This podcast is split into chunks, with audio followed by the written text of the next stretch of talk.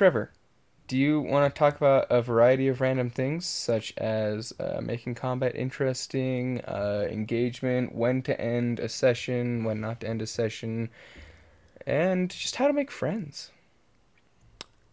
Dude, that sounds like a really interesting episode. Um, and I am only saying that because we just recorded it before we are recording this and then decided we should make it into an episode, but we didn't record an intro.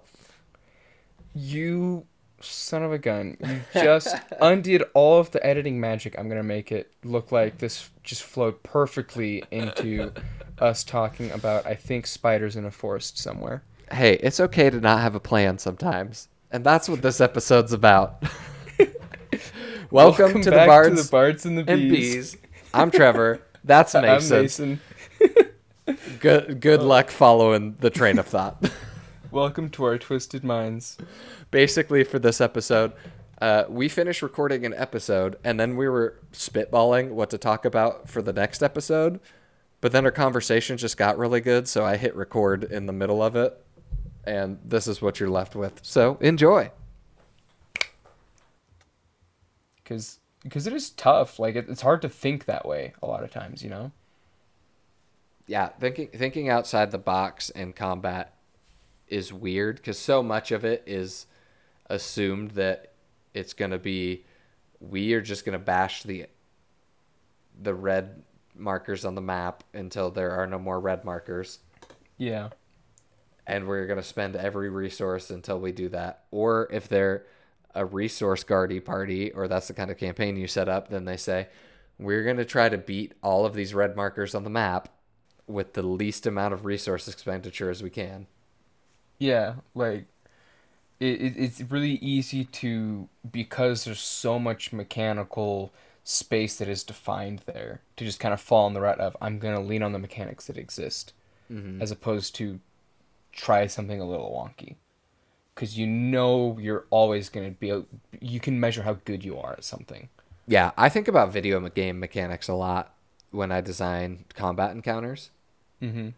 so because there's there you know there's a limited amount of video game quest types right? There's fetch quest there's you know defend the hill. There are domination where you know your party is trying to control more points than the other party.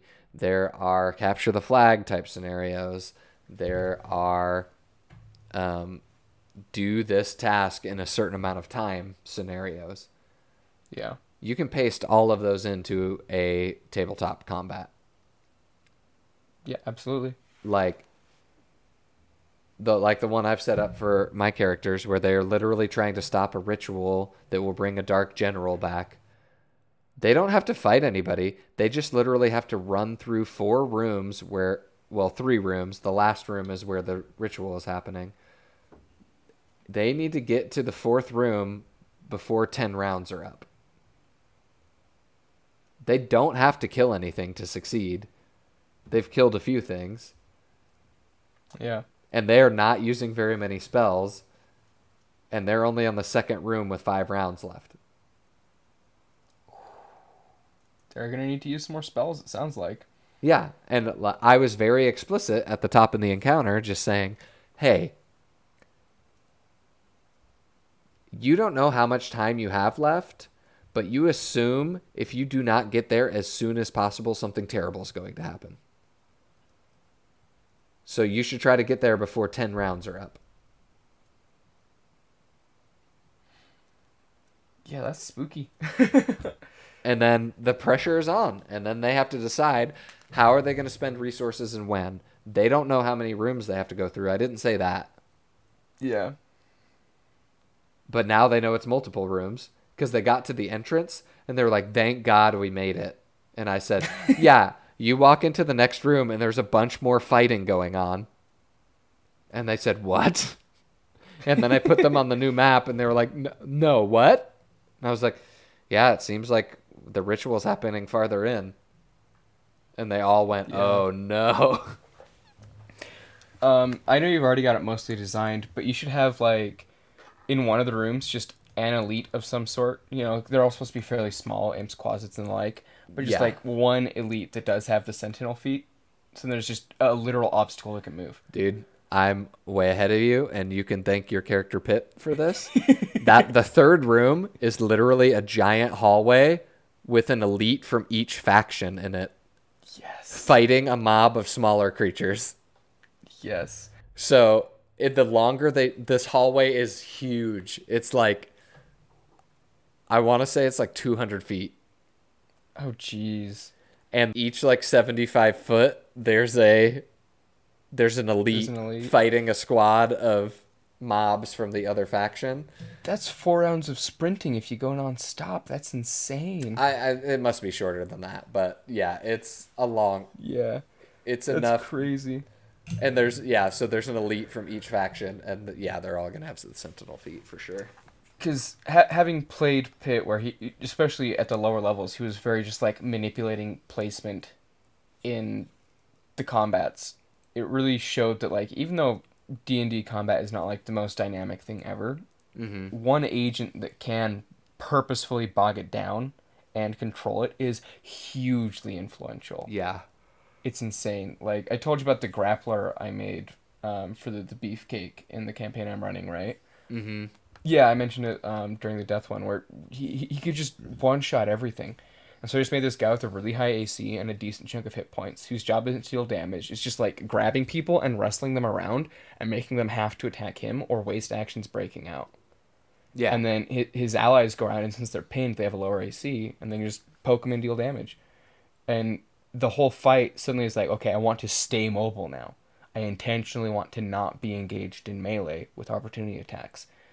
Because this guy's going to just slow everything down, and Yeah. they win the attrition race. Yeah, there there are a ton of standard enemies in the monster manual of D&D that are great for like one thing. Mm-hmm. I think like a roper, which are like the Yeah. sentient stalagmites. Yep. They they don't move fast, but they have a 30 foot reach and if they hit, they have a chance to grapple somebody. Yep. Um, and then on their next turn, they can try to restrain somebody, I believe. Ryan's favorite monster ever is the Dark Mantle. Mm-hmm. It's the octopus that hangs on ceilings and then just falls and covers people's heads and suffocates them to death. Yeah, dude, crazy. Like it, it's it, one because it's really dumb and derpy, but two because like it's a legitimate threat at any any level, right? Yeah. Because because when you hurt it, it's it hurts the person underneath automatically for like half the damage you deal, Yeah, and and you're blind and you're suffocating, so it reduces it, it impacts action economy and the HP economy with this like eight HP thing. you know, it's so so great. Ropers are kind of in the same vein where if they get an ambush on the party and they grapple the wrong person, it can be stressful and frustrating, even if it's not particularly dangerous. mm-hmm. But then you throw in like another combatant that's an actual like partial threat, and then it really changes that dynamic because they can just remove someone from the combat, and yeah. it's like, well, the ropers don't have to be a natural occurring monster. They can be something that a thieves guild has devised to keep people away from their lair. So they go and try mm-hmm. to break into the thieves guild that's in this creepy cave outside of town. And there's ropers out there. As soon as a roper grabs somebody, some assassin comes stalking up to just coup de grace who's ever grappled. Or there's just like you know their their guard is in a you know there's a cave and there's a secret door that goes to a hall and there's just like an arrow slit and there's a guard with the poison dart ready to shoot anybody that gets caught by the roper. Yeah. The roper is literally trained to just grab people and just hold them 10 feet off the ground. Yeah, right. So instead, the, normally the roper will pull them closer and try to chomp on them. This roper is just trained to go, Here you go, my lord. And then the person with poison darts is just trying to, like, knock them down Yeah. from afar, put them to sleep, whatever. And that one's cool too because like that that's a clear signpost for the players that something fishy's up.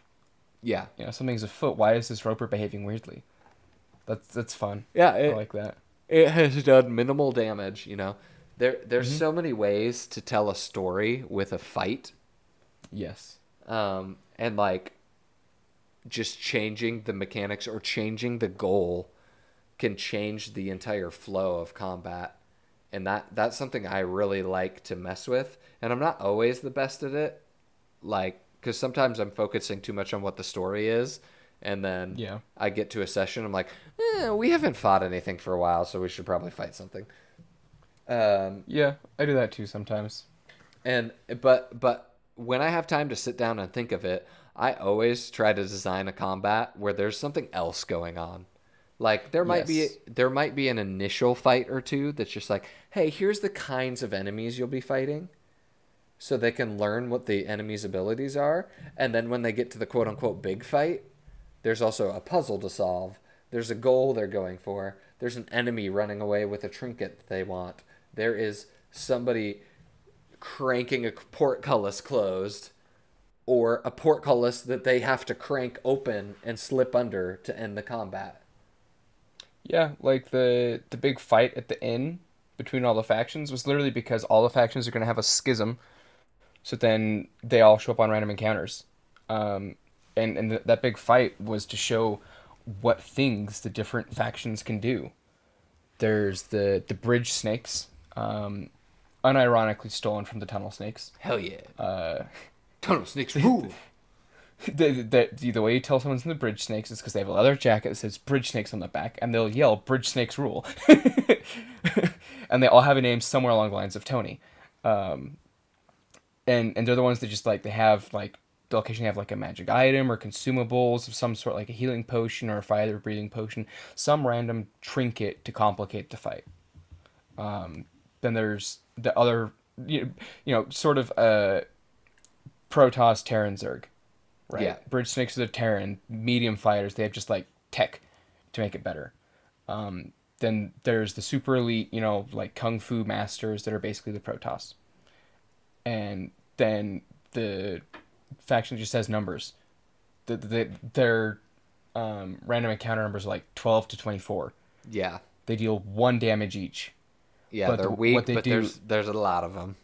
and, and they can be a threat against high level things because there's rules for overbearing in old school D&D where literally just you can make an attack roll and if you hit you knock someone down Oh. and your friends can help you. And so each person that helps gets a plus 1 to the attack roll. So 12 people can always hit and knock someone down and the other people can just start like chucking rocks at their head while Yeah. they're down on the ground. And so like they get to see all of that and then now they have these random encounters where it's like do we really want to deal with 24 dudes that yeah they die in one hit because they have 1 hp but if they knock us down they're gonna deal like 10 to 15 damage before we kill them all and Yeah. it sucks because then we can't run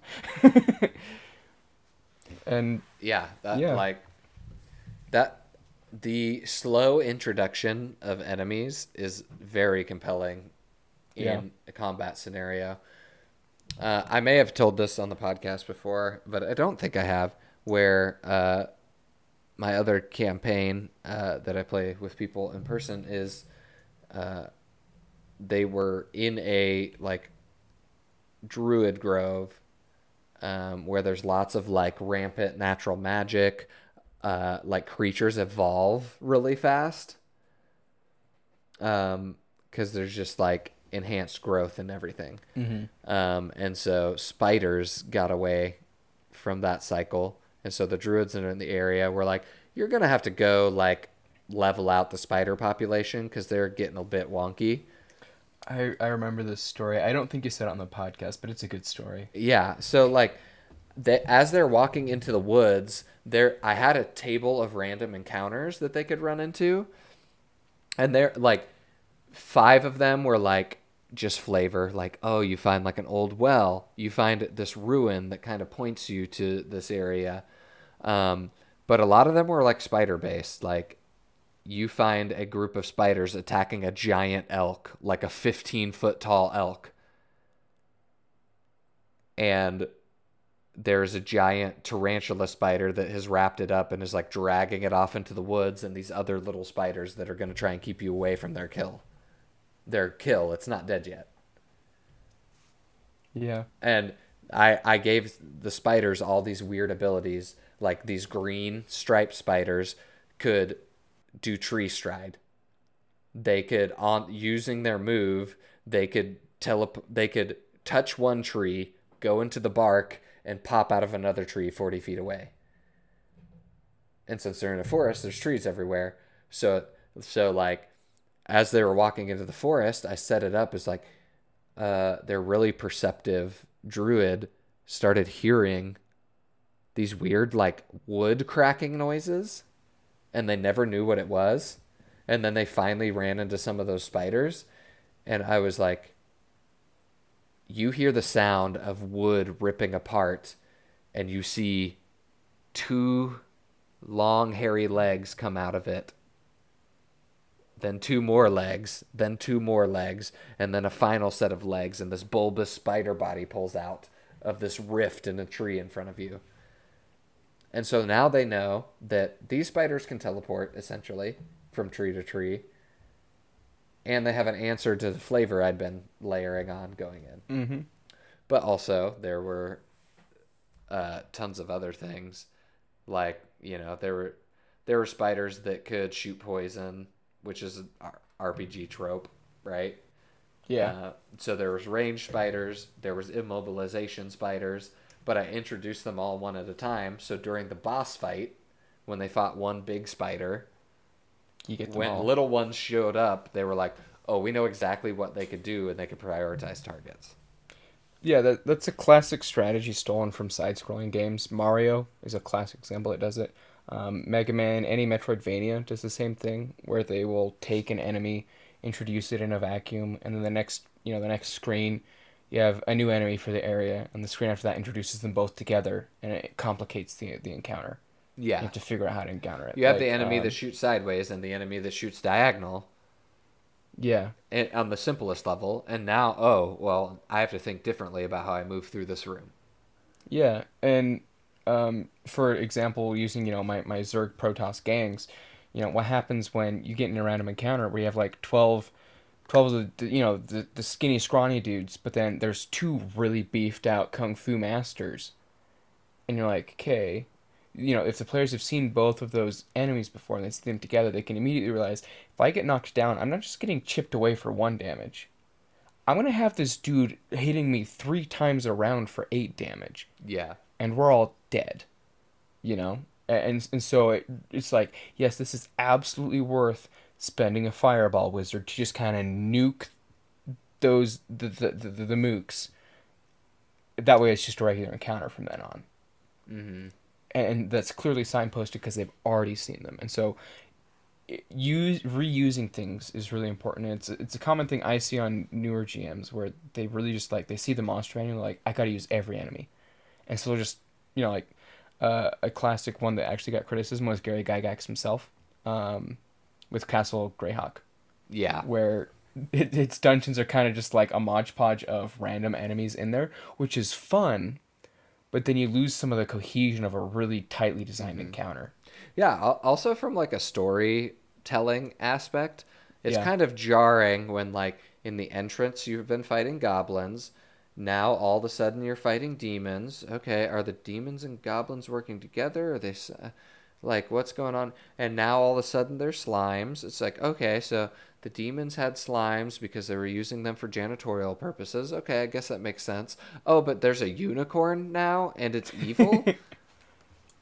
and Yeah. we have to fight it like that like that's too much to square so why not just make it all goblins or all gnolls or all demons and just different versions of those Yeah, like they that's, could literally it could be it could be all of those monsters you can use the unicorn stat block and just say it's a weird demon horse uh, nightmare. It exists. yeah Um, but yeah, that's one of the first things when I'm designing like a new area in an ongoing campaign is to figure out okay what kind of things are here and what, how can I make interesting combats by combining them, and what story does that tell by them being there. If I'm doing like a an just- just a one shot, same thing, or like a new campaign arc starting from zero, again I want to pick what monsters I I want to use that seem fun yeah and how they interact and why they're there. You could have, you know, if you- you're doing a mega dungeon and you want just a wide variety of stuff, go for it and, and then try and find a way that like the players are going to see why exactly are all these things here. And then you can kind of use that to trickle feed in some of the story. Dark Souls and, and that whole genre of games that have built around that have been doing that for years now, and it's a very very fun way to play games.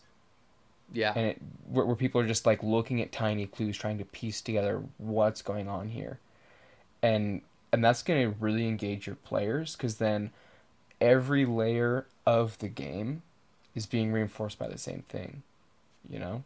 Yeah. It's it's really cool. It and, and it can be you can do the thing where you have those random combat encounters I talked about and then let the players come up with a story about why it makes sense and just literally never give them an answer.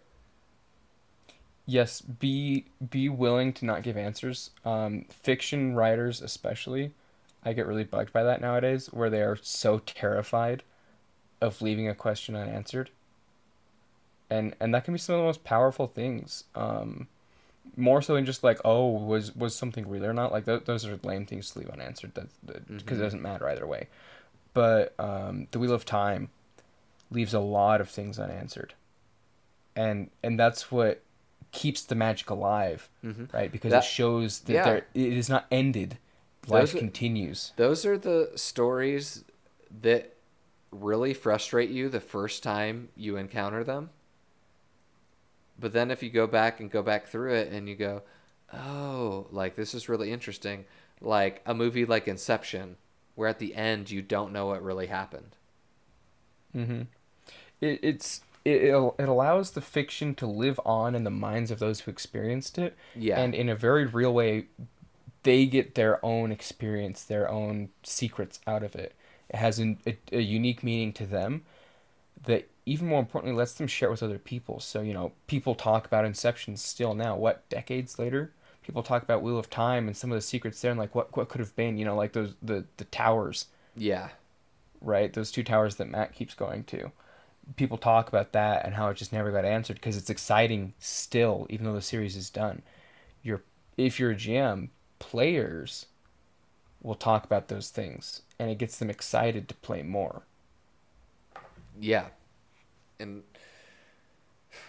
that can be super powerful. Like, I listened to a podcast the other day that was literally about the study of fandom. Yeah, fandoms are crazy. Like, there's so and, much that goes on there. And they they talked about like what makes a medium susceptible to generating long term fans. Yeah and it, it's the gray area. It's the Absolutely. unanswered questions. It's the place where people can make fan art and write fan fiction and engage and ask questions and have an argument.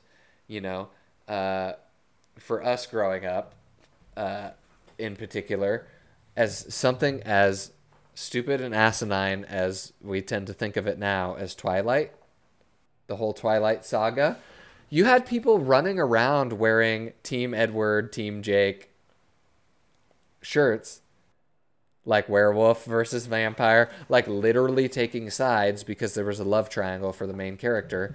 And mm-hmm. dude, great marketing. That's that's why people use love triangles. yeah. specifically to try and create conversations about their medium. Yeah, about right. which, which character is better for the protagonist to fall in love with, and all, and like if you are smart, you will never answer that question. If if yep. what you want is long term fans, if you want a if you want a satisfying story, you might answer that question. I mean, how many TV shows have been hard carried by a will they won't they relationship? Oh where, yeah, which is even worse than a love triangle because you know they will. Oh yeah, by the you finale ju- they have to. Otherwise, it's, it's just a question huge of how, tease. Yeah. Yeah, it's just a question of how many seasons are they going to keep up the charade? You know, Dude, that's freaking How I Met Your Mother in a nutshell. Yeah. Is from the beginning, you know it's the story of the dad telling the kids how he met their mother. And it and it's this long drawn out nine season thing where there's a bunch of false starts and there's a bunch of clues and false clues and red herrings and mm-hmm. then like you start to figure it out. Yeah, e- even like a different writing um, tool, but in medias res, where you start a, a story in the middle. Yes. Right. That that's a, that's a trope because it immediately gets people like, oh, this thing is not typical, and and so you know where it's going to end up or or I guess more appropriately like the the record scratch. How did I get here? I guess you're wondering how that happened, you know? Yeah. That works because then you, you see this interesting thing, you know, like in Emperor's New Groove, where this dude's a llama. Why is David Spade a llama? And then the flashback and like, oh, he's a baby, you know? Why is it, David it, Spade the ruler of a Mayan society? Yeah. It, it immediately starts you asking questions and you know some of the answers. Yeah. And then you can start picking things up as you go. And it, it if it works well, it immediately gets the audience engaged. Mm-hmm. Just right away because they're uh, looking for. This patterns. is something I heard the other day in a D and D podcast because that's the kind of nerd I am. I listen to lots of D and D podcasts. Not even people playing D and D, but sometimes just people talking about D and D like we do. um, and they talked about flashbacks. Yeah, and I haven't used a lot of flashbacks in my campaigns and now I'm kind of wondering why I haven't. Because what you've talked about, like this starting a story in the middle, is much more compelling than like starting at the beginning. Because, uh, hey, heads up, beginnings of things are usually boring and confusing. Mm-hmm. I don't know if you've ever started anything in your life, but you're usually bad at it. It's yeah. usually awkward, and it usually takes some time to like hit your stride, right? Yeah. Um, and that can be compelling in a campaign, but the characters are already level one adventurers, bare minimum at the beginning, which means they are already s- leaps and bounds above the average citizen. So you're already kind of starting in media res, right? Yep. Um, so then you could do flashbacks to say, hey, they told me this cool thing about their backstory. Hey, well, they're fighting their villain. They're going to have a flashback about why they recognize this villain. Or XYZ, you know? Yeah. Uh, a couple other things for flashbacks. Number one, the system Blades in the Dark is a roguery, thievery, heist system. It's designed around that. Like the the, the party itself is a a thievery party, and so the party has a, a, character sheet that levels up and changes as they do it. That gives them like bonuses to the heists they do, mm-hmm. and it abstractionizes some of the planning. Where basically a certain number of times during the heist, you can have a flashback to say why you were ready for a situation you didn't know about ahead of time. Yeah. Um, which is a really useful way to, to handle it, right? uh, like we talked about in, you know, just barely, that's a resource that you can use to handle an uncertain thing.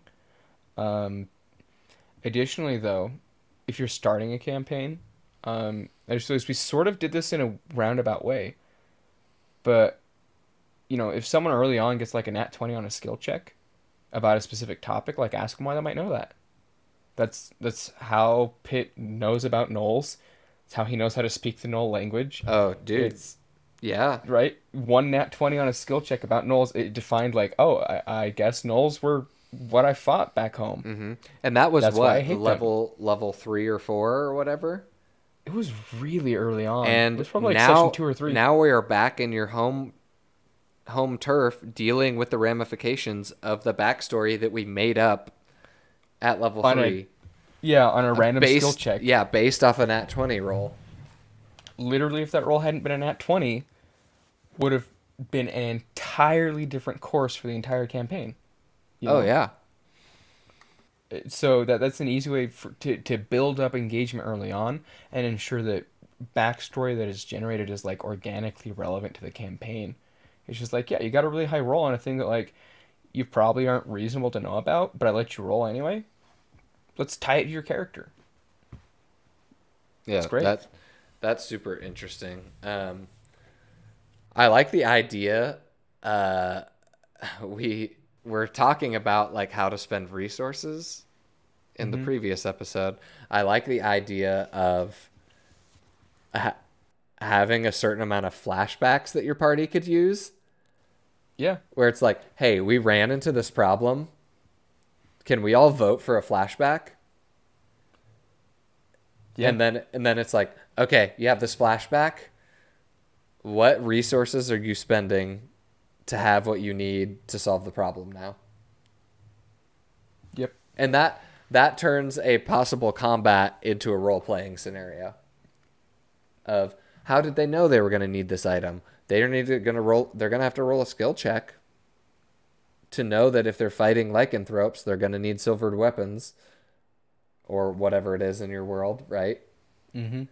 So, um, you can't back stuff up in weird ways and do that. You could also have it be a, like a dynamic character moment or a um, just an awesome montage of hey, you guys are going you are stepping into the room to fight the boss. I want everybody to have a flashback to the moment that your character realized that we needed to kill this guy.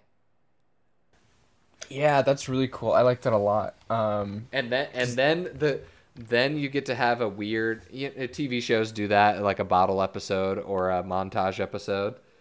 Yeah, but like but use no, that trope in D and D. It'd be fun. Yeah, I I like that a lot. Um, forever ago, I think it was um, in engagement, maintaining engagement. I proposed the idea of at the beginning of each session, just have each person describe how their character felt about the, the previous session as part of your recap, right? Yeah. To get them mentally back into that zone and also share a little bit about their character. This does the same thing in a much more visceral way, right? Because that, that, this, that each person's montage is going to be uniquely tied to their perspective on the campaign as a person, their character's perspective on that particular evil bad guy, and their perspective on the sequence of events and yeah. like the the yeah, stakes. A more potent question might be uh, your character has a flashback to the to the three most pivotal moments that brought you to this fight. Yeah. And then everybody everybody picks three moments and those moments are going to be vastly different most likely. And and that's to be those moments where like it, it, sounds like forced, but honestly like at the end of everything like really excited for this fight because it's everybody sharing their excitement about the game they're playing together mm-hmm. in a mm-hmm. very very unique way. And and to be like a, a shitty hype mongering DM and the session after that. After all the flashbacks, yes. because yes. everybody is going to be so primed to beat the shit out of this bad guy, then you just go.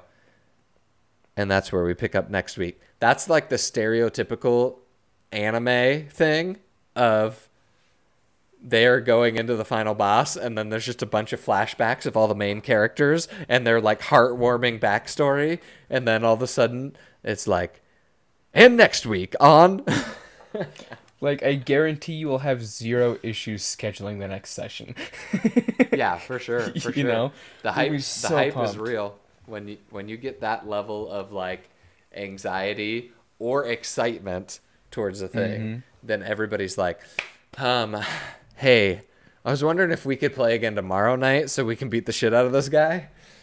Because I just was forced to remember five, five times three, 15 different reasons why we hate this guy.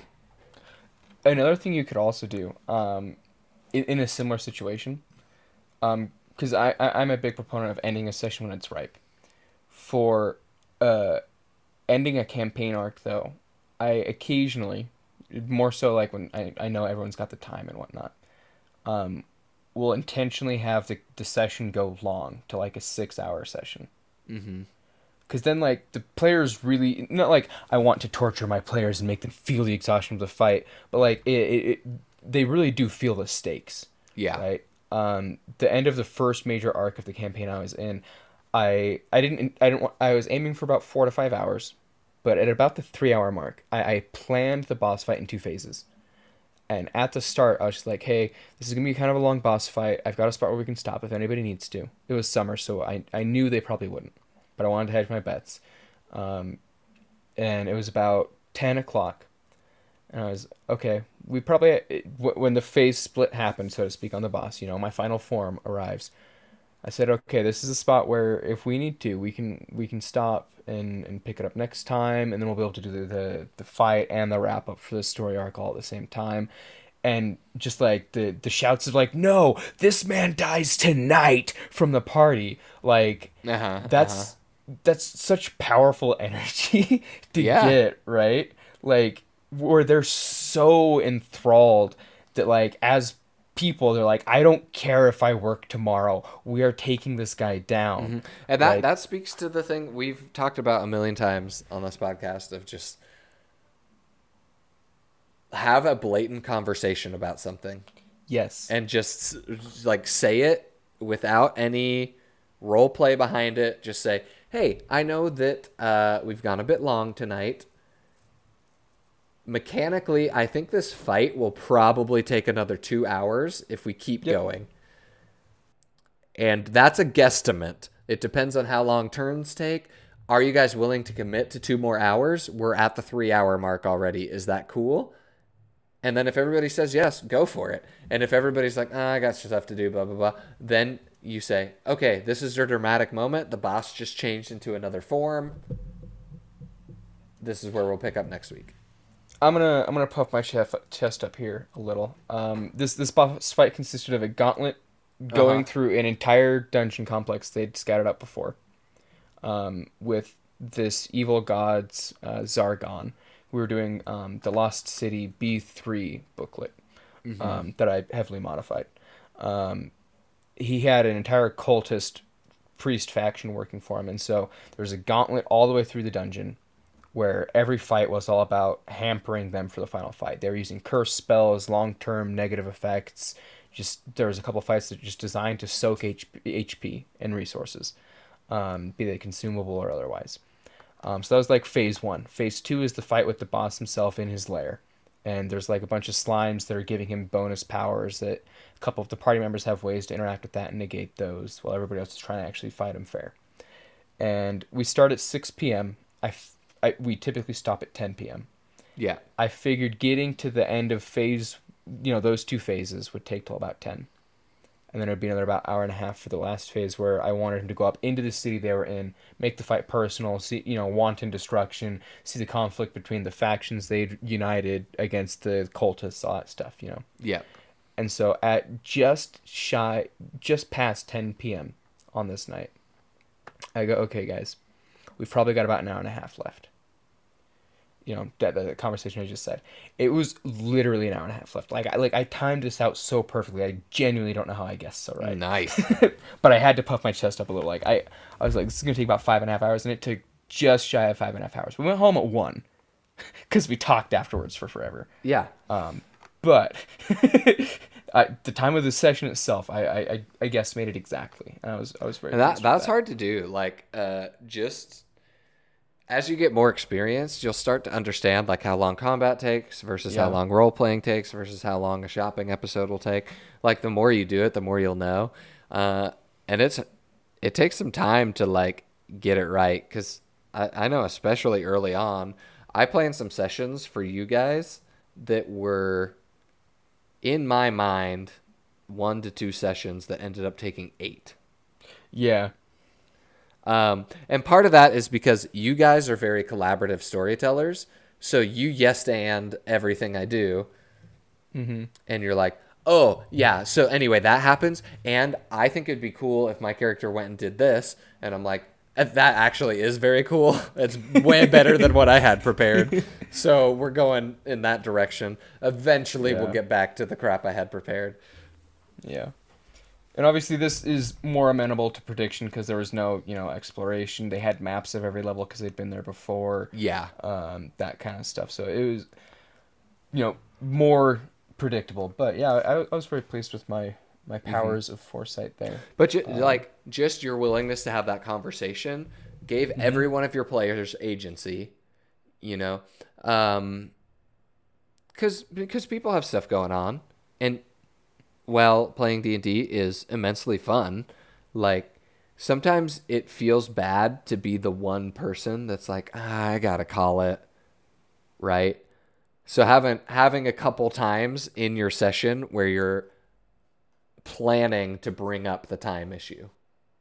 And to me, that is at the beginning of a session, Yes.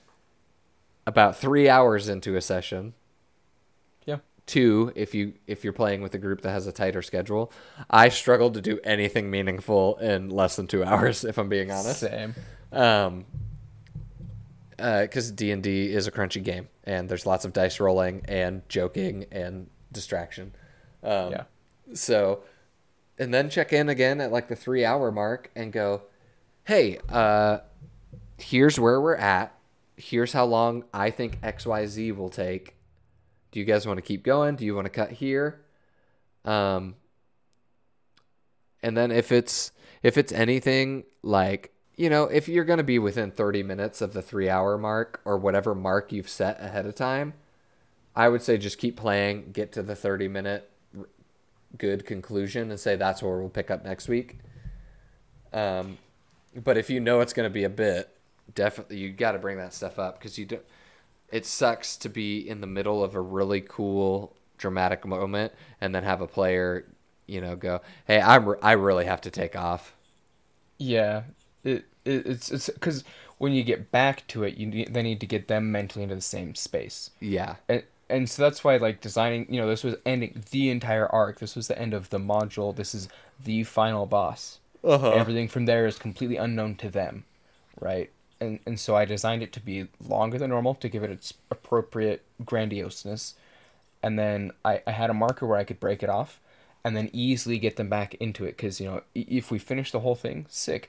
But if we come back and I'm like, okay, s- you know, if, if all I say at the end is Zargon has slithered into a tunnel, I'll see you next week. And then we come back and they're like, okay, where the crap is Zargon? And it's like, well, you hear screams from the city. Boom, they're immediately back into the high stakes situation. yeah You know? yeah picking picking a high tension moment to cut is l- such a good pro tip because that makes things way more engaging picking back up you can't Yeah. always do that sometimes it is the the moment right after tension releases Yes. is a good place to stop because then you can come right in and go zargon lays dead on the floor mm-hmm. The city's burning around you. What do you guys do? And there's still something to do but it's not as high stakes. They know there's not a time pressure on it right? But it'll still bring them right back to the moment. Yeah, absolutely. It's really, really good um, to be able when you f- start to get the feel of when you should end at a high stakes when you shouldn't. Because if you always on an end on high stakes, right, it just turns into Dragon Ball Z where every single episode is so exhausting. yeah Because because you regardless of everything that happens in the episode, it doesn't matter because your resolution is still the same of what's happening next time. You know, and, and for me, I just I get so exhausted. Yeah, I'm like, but- it's not worth it. yeah and that, Uh. that's a lot of work on the dm to come up with a high stakes moment every single session so Yeah. um i guess to add a caveat to what we were just saying find a high stakes moment when it makes sense when there are Yes. actually high stakes right? If they just Yeah. finished the mission and they went back to town and it was a shopping episode cool. They went shopping and that was fine. And now it's a long rest. And at the beginning of next session we can figure out what everybody wants to do and go do that. Yeah, in in that circumstance, I would I would not try and hype up, but I would just summarize what they're going to do next time. That Yeah. way they know what they're looking forward to, right? yeah at the It- th- those are great times uh, when there's like downtime and stuff to literally force all of the player characters into a room and say what are you guys doing next time Yes, asking that is very good because then they're excited and it's their idea and you don't have to come up with it. Oh, dude, that that's uh. So the the campaign I talked about with like they have a map of all the magic items in the area. Yeah, you just get to ask which one they're going to next time. Yeah, dude, it has saved me a lot of work, and I didn't even know they are the one who suggested the map. I didn't even suggest the map. That's that's a good idea. They took so much work off of my shoulders because I have vague ideas for what is at each point. Mm-hmm. And They just have to point at the map and say, "Hey, next session." So whenever they have a downtime episode, they go back to their home base, they replenish the resources that their home base gives them, and then before the end of the session, I make them decide what they're going to do next time. Yeah. Um, and that could be go off the rails and just go try to get something else done. There's some player backstory stuff going on too. Um, so if they decide to tackle that, cool. Then I know what to prepare. If they decide to go to one of these places, then I go, okay, I need to turn that place from the vague idea I have into a concrete idea with maps and monsters and things to interact with. And and for players, um, that's a time where if something, if you've been wanting to do something or wanting to try something, bring it up, right? Like this is this is a, a, a, nebulous space where character and player are basically the same and we can bounce between those two interactions at the same time. So you can say hey it would be kind of neat to try a survival thing. Could we do like a survival thing? Mm-hmm. right you, you, you can just bring up stuff you'd like to try or it's like yo it's it's gonna be october in you know it, it, it's august. We have like two sessions before it's october. Should we do something halloween themed? We could build up to that now start introducing undead and then we can solve that problem. You know, whatever. Yeah. Whatever variety you're hungering for or themed stuff you're wanting to do. I ask my players all the time, is there a type of quest that you want to do? Yeah. And I know that a couple people in my other group want to do a heist mission. Dude, I, am a sucker for heist missions. So They're all so all I have to do is turn one of those points of interest on their map into a heist. Yeah and then just give them a reason to know that there is something to steal there. Yeah. That is that is so easy to do. Cuz cuz then ultimately cuz they are getting they, out what they want. Yeah, they have told me exactly what they want to do. So then I don't have to spend time guessing and shooting in the dark. Because um, most of the time, when your players go off, quote unquote, off of the rails, it's because you prepared something that they didn't want to do necessarily. Yeah. Or or you may have provided an interesting opportunity in what you prepared that you didn't think about, right? Yeah. And then they go, "Actually, that sounds way cooler. Let's that let's do that." The the one shot I I ran recently um it was you know the one I planned for with the the wizard and the the plague and all that stuff. They spent the first hour and a half stealing the rival adventurers' plate mail, because I knew I needed a way for them to hate the rival adventurers and not try and work with them. And so I gave their fighter plate mail while the the player party only had chainmail. And the rogue was like, "I'll steal that plate mail for, plate mail for you." And they spent an hour and a half on this massive skill challenge, stealing this dude's plate mail. They had a hoot because and I was I was along for the ride because ultimately as a one shot right I'm doing this for a kid's birthday I want them to have fun. I'm not gonna be like no you have to go fight the evil wizard. It's like who, who cares? If they're having fun I'm doing my job. You know? Yeah. Uh, you that's so easy to turn that on its head. It could be like they the end of the quote unquote quest is to fight the evil wizard. Literally just make it so that the plate mail gives them a super superior advantage in fighting the wizard, then then none of that hour and a half is wasted. Uh, the, the fighter never did take damage from that point on, so I would say the one AC, the the two AC helped. Um, yeah. Also, like when they hit the wizard, um, I, I tweaked it from the planning session we did. He he didn't do a plague. He was just like mutating people around. Yeah. Um, like giving them freaky body parts, and he was just experimenting on the townsfolk. And so they hit the wizard, and the rogue was just like, hey, you, you just like want to mess with people and experiment and use your magic, right? And he's like, yeah. Why don't you just pay the townspeople to be experimented upon and then sell your services? Because like the blacksmith would totally go for some gorilla arms. And that's how they resolved the one shot. It's just like, oh, I'm gonna go open a shop, I guess now.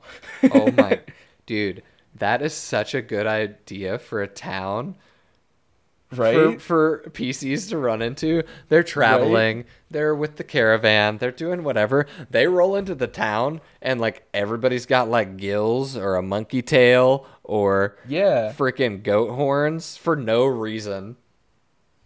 Yeah, and they're just like, no, no, what is happening here? And then and then you know, they talk to a couple people and they're like, "Oh, it's just an arrangement we have. Oh, the wizard up in his creepy tower out there. He, uh, if we want something done, kind of freaky like, you know, some of our fishermen they got some gills so they could go repair the boats easier. Um, you know, I do lots of stuff, cleaning tiny things. I got me this monkey tail to hold the pail for me while I'm mopping. He, he gave the town guard a lovely beetle carapace. he don't need to buy no plate mail no more.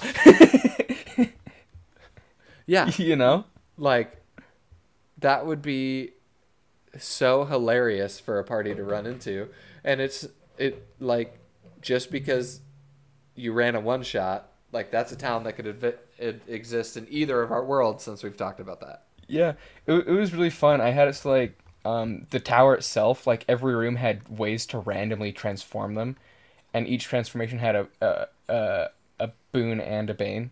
Yeah. It's like the beetle carapace gave them basically plate armor, but they would automatically fail any stealth check because it was Yeah. too rattly or whatever. You too know, shiny, yeah, too that kind of iridescent. stuff. yeah, Hey, you know? super super random sidetrack. I was walking around in the park with my dogs the other night. Speaking of iridescent, and I kept seeing these shining things on the ground. And I was like, "Oh, it must be those beetles, you know, that have like reflective Uh-huh. exoskeletons." Fucking spider eyes. spider eyes. I didn't realize that spiders' eyes respect reflect light like like dog and deer eyes do. That's freaky, dude. So it's just a bunch of big ass wolf spiders waiting outside of their holes. That's crazy. So that is another way to flavor your spiders is the the party is going through the dark tunnels but they have a torch lit and all of a sudden they see the light reflecting off eight spherical things off in the distance. But it's a giant spider. It's not gems set in the wall. Um, another fun spider one is trapdoor spiders. Yeah. Those are sick. Instead of like a, a sticky web that traps things, they literally dig a hole, spin a web on top of it that then f- catches them as they fall in, and traps them that way. Um, some of them even like make their their web. I'm showing on the Skype camera with my hands, but like it, it's it's like an actual trapdoor where like it can flap open, and they use like sticks and stuff to make it more rigid. They're so crazy because then you Yeah. have like literal ambush spiders. Yeah, they, they and they build tripwires. Mm-hmm. So uh, the ones that let the door close on them, because there's ones that just have a basic pit trap, Yeah. and that's what traps the the things they're trying to catch. But there's other ones that have a trap door, and they build a false floor, and they hide under it, and they have tripwires outside. And when something hits the tripwires, they just jump out with their front four legs and just sweep. That that's if that is giant size, that is horrifying because it's horrifying when they are an inch around.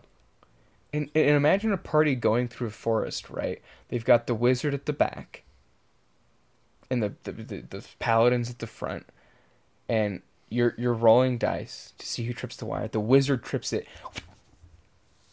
They snap up the wizard, completely silent, lightning fast. Everybody just keeps going until finally the wizard manages to make like a strength check to scream, and they're not near the trap anymore. like how spooky is that?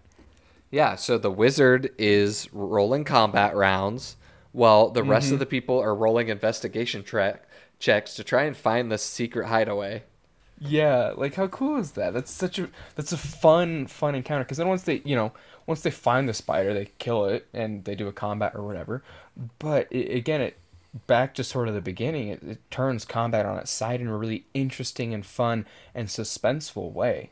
Where like normally that spider probably not a huge issue, even for the wizard by themselves. They just use a spell and move on. But now their hands are so bound up, they're either making noise for people to find them and get advantage on their investigation rolls, or they're casting spells with disadvantage Yeah.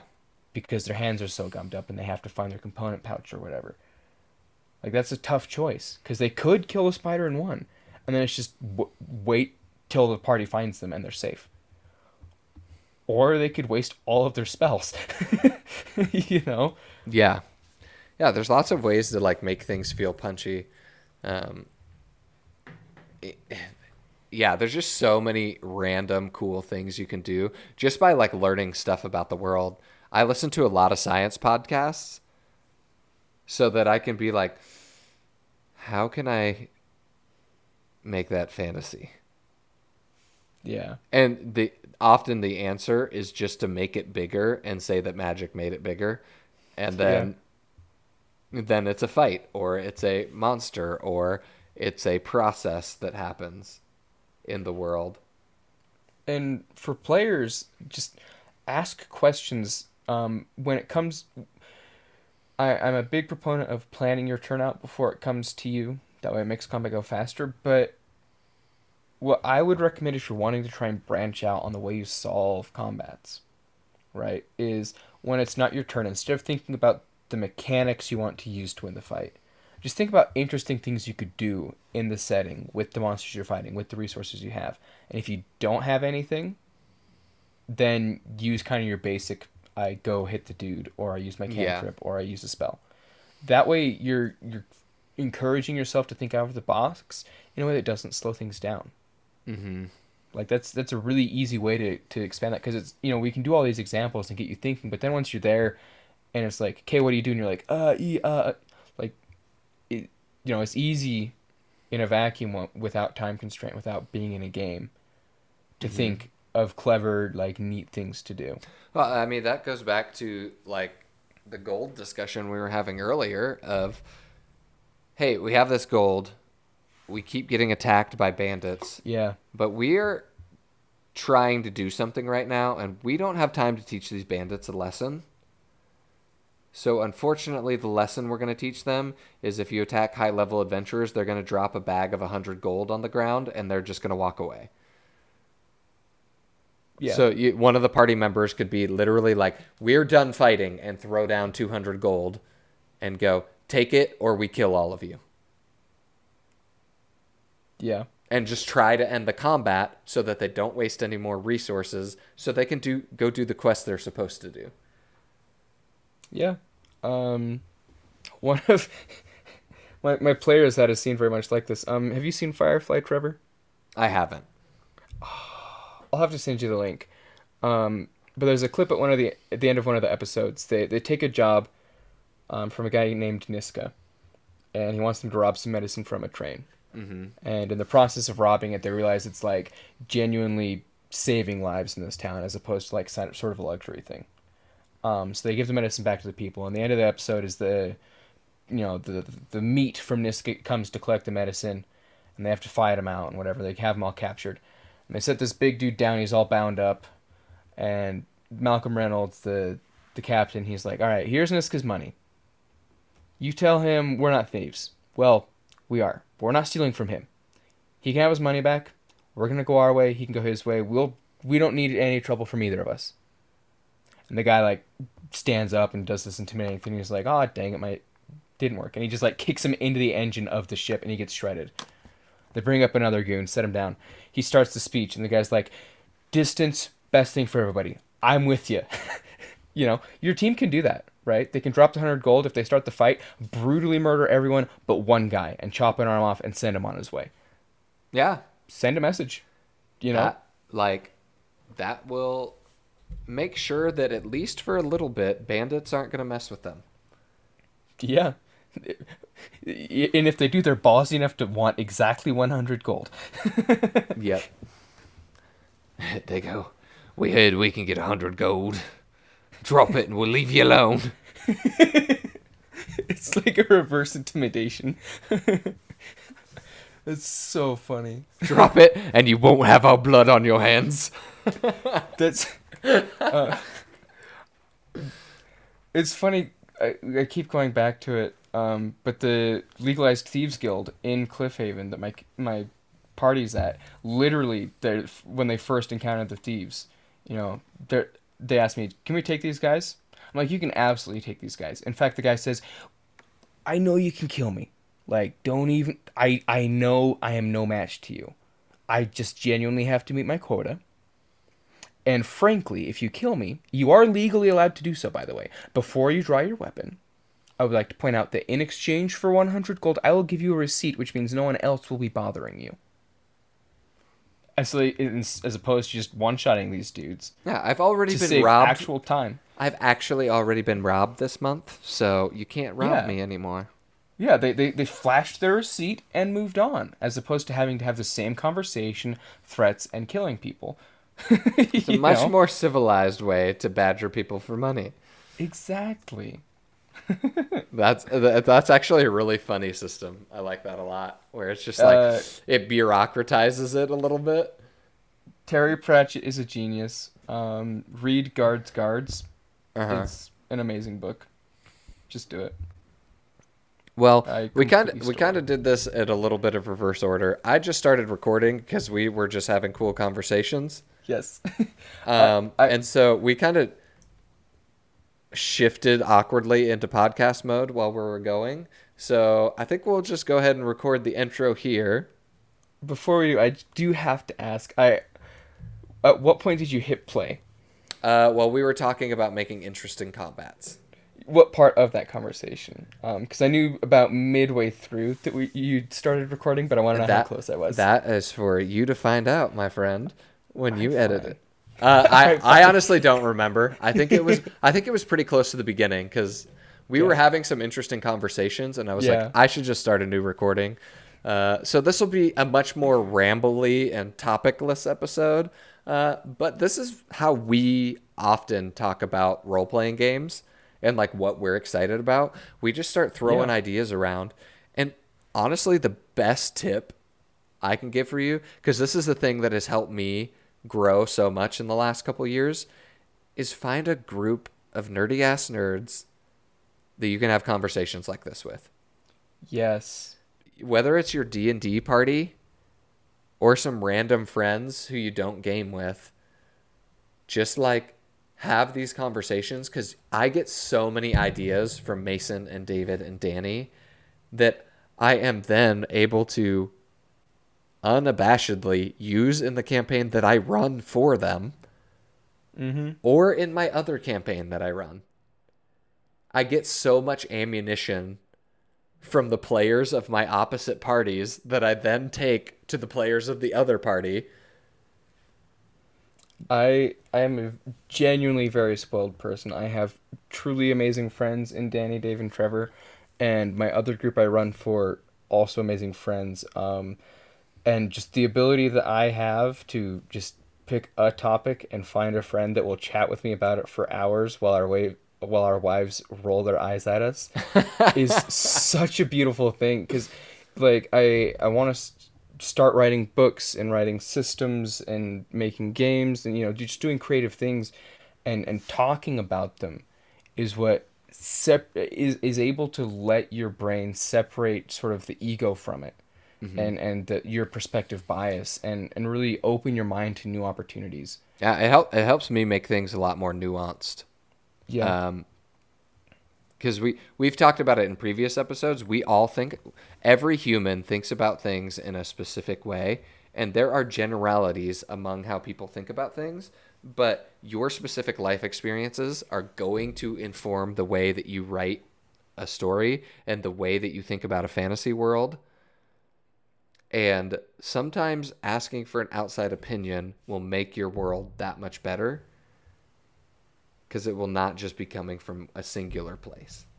100% and even more so just by having regular conversations about that you'll learn more about the way you see things in a more specific way. You'll be able to express it.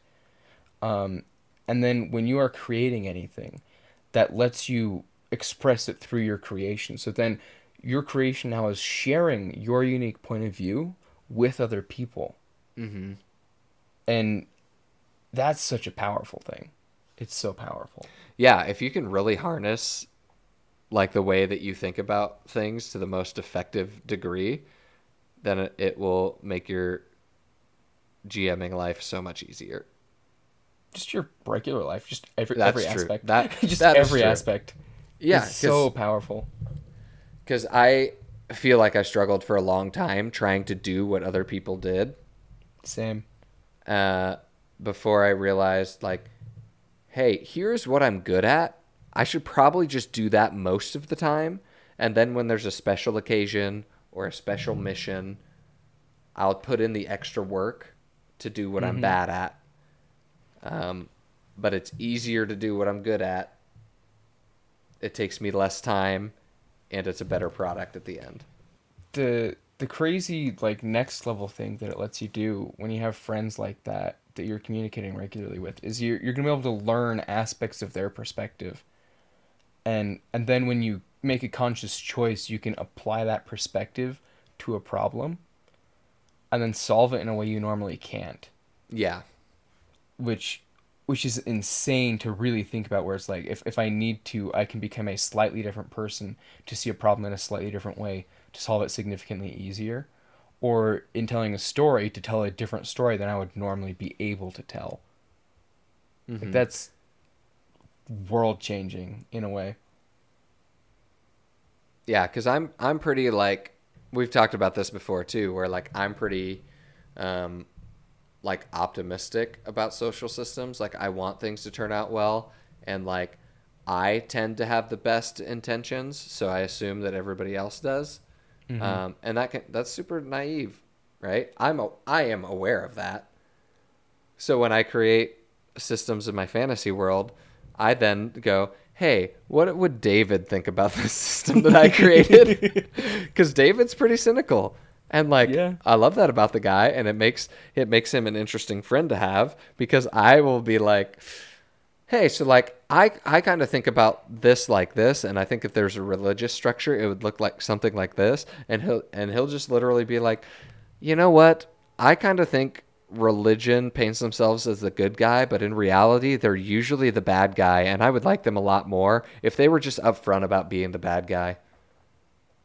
And then I go, fuck. Yeah, like how. But that is really look. cool. like a bad religion that's like, yeah, we're bad. We have a demon for our god. If you pay us tithing, he won't come claim your children. It's it's simple. It's simple extortion, folks. There's no ifs, ands, or buts just pay pay the toll. He won't raze your house to the ground. We'll even give you healing. He gives us healing. We'll share it with you, provided he isn't eating you at the time. Yeah. You know? Like there's a couple stipulations in this contractual obligation that our church has with this town. we'll keep you safe from other demons, like exclusively. 100%. He'll come hey, slay them. Gilgathal, he's the demon for you. That's so beautiful. you don't need any other demon. You don't need any other demons in your life. Just Gilgathal. You don't. You don't need any other other smucks. You don't need any Balors or pit fiends. He's got your back. If he ain't chewing on it. As Azarak comes to town, you give us a call. We'll burn him right down. or if not, we do have a contractual obligation to. If we lose, he does c- carry the contract you have with us directly over to him. The transition will be handled entirely by his priests. Nothing on your side. Just make sure you hide in your cellars. the transition period's going to be rough. We won't quibble with you. It's going to be brutal. But if you can survive for three days. We will fight to the bitter end, which may not be the best for you, but it's the best for us. yeah, and that, like, that is a perspective that I would probably not take. Uh, so so that is the benefit of like having people to chit chat yeah. with this stuff about and just go, hey, like, and you could do it if you are a DM, you can do it with your players blatantly and yes. say, I am thinking about doing this kind of thing in our campaign. Does that sound like fun? If not, what can I do to make it fun for you? Absolutely. Also, if uh, you want another group to interact with, interact with us somehow. There will probably be links somewhere to do that. Um, mm-hmm. I have a Twitter up. Uh, I can yeah. throw an email up pretty quickly, and then if we get enough people chatting to us, uh, we'll probably start like a Discord server or something, because uh, yeah. that's a pretty easy way to organize different chat channels. Um, yeah. And and then I can get notifications on my phone, and my ADD brain will actually remember to respond to them. Same.